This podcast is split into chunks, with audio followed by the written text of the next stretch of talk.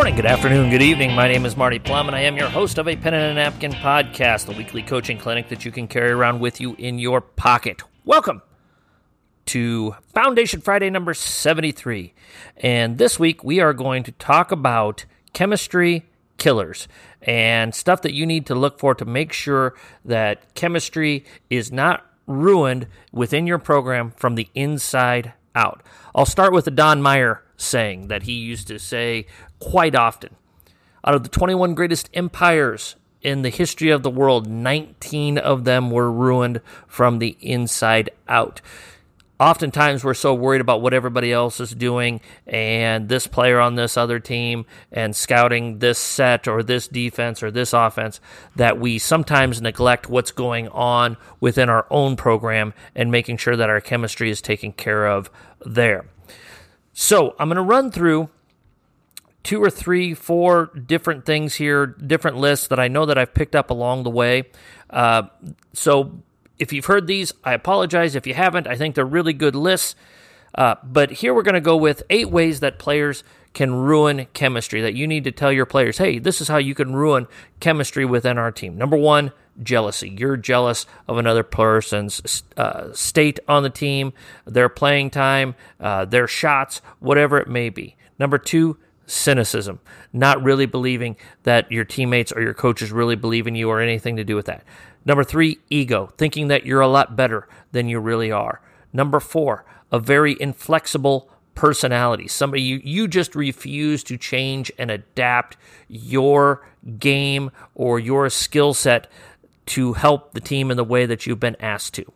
Number five, a lack of discipline. You're doing things either on or off the court or both that is hurting the team, hurting the program, and not putting yourself or your team in the best place.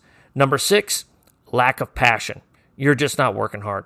You don't have that love for the game. You don't have that thing that you need to have within the, the, the desires of making yourself a great player or a great team.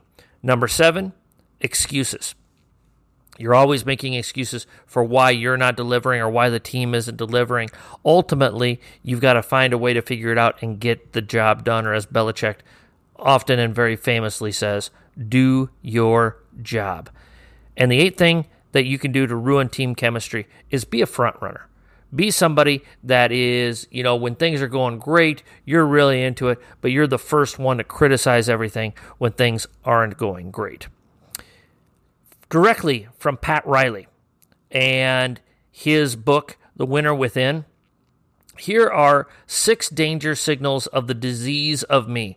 And the very first thing that was on our last list jealousy. Number three, ego. Number five, a lack of discipline. Number six, a lack of passion. All of these things can indicate, and these six things can indicate and underline those thoughts of being selfish, thinking of yourself, more of yourself, uh, rather than thinking of the team first. So, number one, chronic feelings of underappreciation. You don't feel like other people are appreciating what you do. Nobody wants to hear the person in the locker room, in, in around the, the coach's table that is, oh man, you're not seeing what all I'm bringing to the table, so forth and so on. Now, it's it's naturally to think like that from time to time, whether that's a personal relationship or a coaching relationship, but you cannot bring about these chronic feelings of underappreciation. Number two, paranoia over being cheated out of one's rightful share. You know, you're always worried about who's getting the credit. Am I getting the credit? Why am I not getting the credit? Thoughts like that and and actions like that that that play off of that. Number three, leadership vacuums resulting from a formation of cliques and rivalries.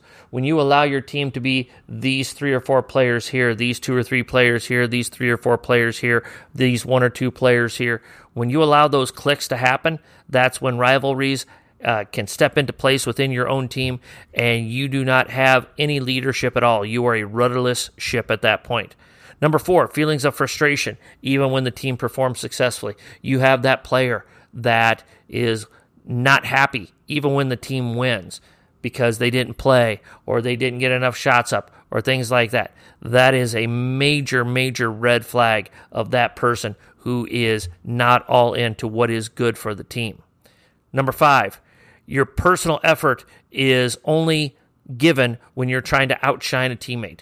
I'm going after Frank here, and I want Frank's job, and that's the only time I'm going to play really hard.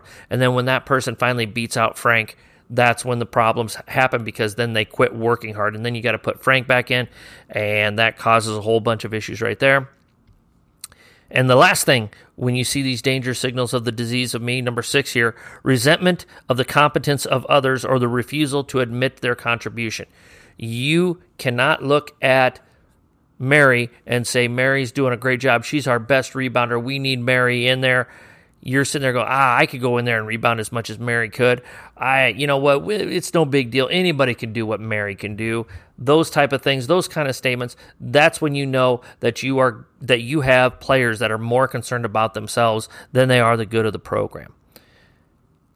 I can't remember where I got this, but there's three fights within every team every year. This might be a Coach Meyer thing the competition in front of you. And that's the most obvious one. And that's the hardest one to deal with. The team that's ahead of you that, that night. You're playing West High or East High, and that's the opponent. That's the number one thing. Second thing that you fight every year is the competition from outside influences. For us as high school coaches, parents, and the dinner table problems, club coaches, and they're saying, "Well, this is your role on our club team. I don't know why you're not playing for more for your high school team." Significant others, i.e., boyfriends or girlfriends, friends that sit around the, the lunch table say, ah, you know what, Billy, you should be starting ahead of Freddie. You're way better than him. I know you're better than him. Those are the, the that's another thing. And you can't, it's hard to control that one. The third thing is the division from within, your chemistry, your roles, shots, playing time. I think it's really, really important. Important, and if there's anything that I've learned over the years, Almost every team deals with each one of these three issues every season. How you address those issues, how you deal with those issues, and whatever team deals with those issues the best are the teams that usually get through their seasons with the best experiences and the best chemistry. How are you prepared before the season even starts to talk about the competition in front of you? The competition of outside influences, and the competition of the team itself and the divisions and the personalities within the team. Last thing I want to deal with here on Foundation Friday number 73 is talking to your players and when you have that player who is that player who is who is not all in and perhaps indicating or showing a lot of these behaviors uh, where they are chemistry killers here are some good questions that you can ask those players that will maybe help redirect where their minds are and to help get them into the proper place. What are some things that you could have done differently? Ask them. What are some things? If, if you're in this situation, can you look back on your own efforts and go, what could you have done differently to prevent this from happening? Second thing, and I love this one, and I've had to use this one a couple of times in my career. So you're not playing as much whose minutes should you take? Who should play less so that you, because you should be playing more? Who are you legitimately outplaying to the point where I need to take those minutes away from Pete or Ralph? And oftentimes, players don't even think about that concept, and that puts them back on their heels. And it's not a thing where you want to intimidate your players. It's not a thing where you're trying to pick on your players or reduce their confidence even further. But every once in a while, you just have to be brutally honest and say, okay, if you're going to if you're going to ask these questions or if you're going to bring us these behaviors, then you help me solve the problem. Help me figure out what is best for you and also what is best for the team.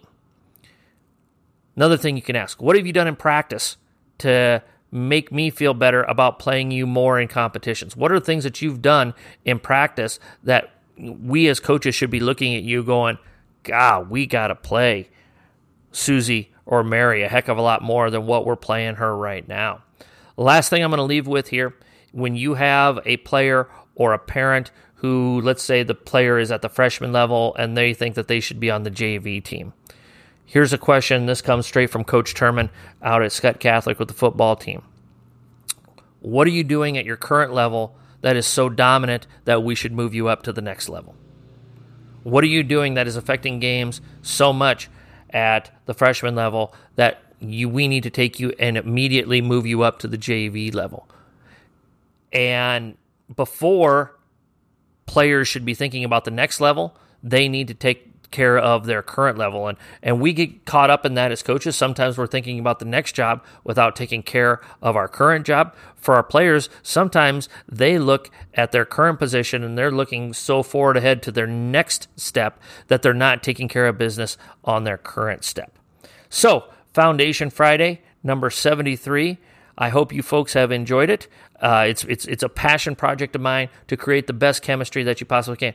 Anybody who says that chemistry is not a big deal within a team, have a season where you don't have good chemistry, and then come back to me and tell me how you feel about team chemistry. It's not about all about skill work. It's not all about schemes. The most important thing you can do is take care of your own team, and you have to be aware. You have to be uh, at your highest awareness level at all times when it comes to chemistry, team chemistry, building roles, creating roles for as many players as you can, help having them know, accept, embrace, and excel at their roles. And you have to look out for the warning signs where those chemistry issues may come up and affect everything within the program, including you. We got a pen and a napkin university starting this coming Monday. Coaches, you need to get signed up for it. There's still time to sign up for it but we're looking forward to getting that thing started next week. We need uh, folks to get involved with it. It's going to be a really, really good thing for you. I guarantee you it's going to help. Uh, again, we're talking about this today, dealing with chemistry issues. Our first topic communication with players, and that's where a lot of chemistry issues start at. Coaches, as always, let's be sure to hone our craft one day at a time.